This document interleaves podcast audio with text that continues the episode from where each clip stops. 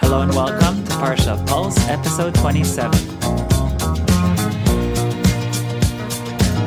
This week's Parsha is once again a combination of two Parshas, namely Achrei Mos and Kedoshim. And it starts off following the deaths of Aaron's two sons, Nadav and Avihu, and God warns against any unauthorized entry into the Holy of Holies in the temple. The Parsha says that only the Kohen Gadol, the high priest, may enter the innermost chamber, and only once a year on Yom Kippur. He does this alone by himself and only on the most holy day of the year. On the topic of Yom Kippur, the Parsha also teaches about the casting of lots over two goats to determine which one would be offered to God and which one would be dispatched to carry off the sins of Israel into the wilderness.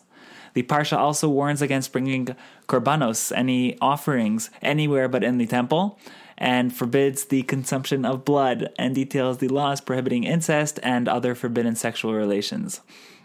The Parsha of Kedoshim has dozens of mitzvahs through which a Jew sanctifies himself and through that sanctification allows the Jew to relate to the holiness of God.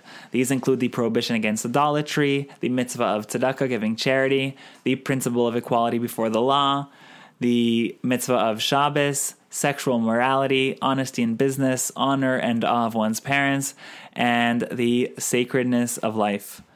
Also in Kedoshim is the very famous and important fundamental mitzvah of love your fellow as yourself. And that is the summary of this week's Parsha. And now for an insight. I'd like to focus on the beginning of the two Parshas, where we had the mitzvah, where the Torah details how only the Kohen Gadol may go into the Holy of Holies. Only once a year he goes in there by himself, and no one else is able to see this. It's a very, very private thing that happens. Just one person, and this is considered the most holy part of the service of the holiest day of the year, Yom Kippur.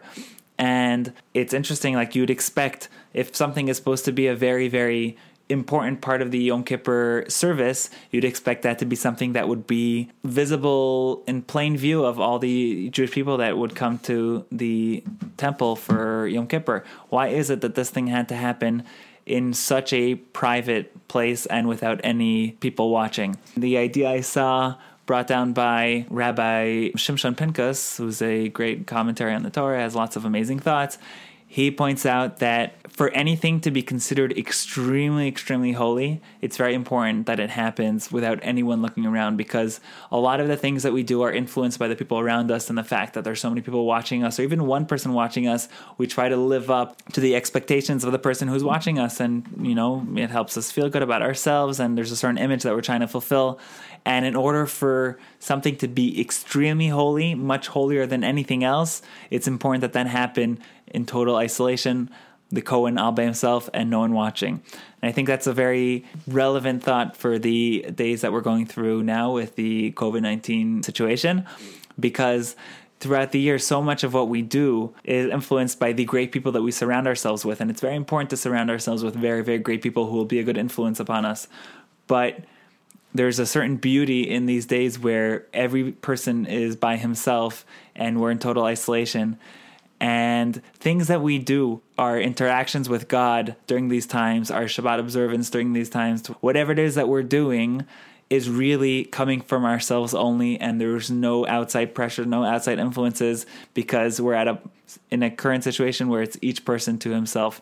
So, I think it's an amazing thing to take advantage of and even though it's hard not to have all the surrounding uh, community who are being a good influence upon us, it's also an amazing opportunity to have the holiest type of service, the type of relationship that's coming from no one or nothing else but ourselves. So hopefully we'll be able to take advantage of that opportunity this Shabbos. And I hope everyone has an amazing, amazing Shabbos. And looking forward to next week.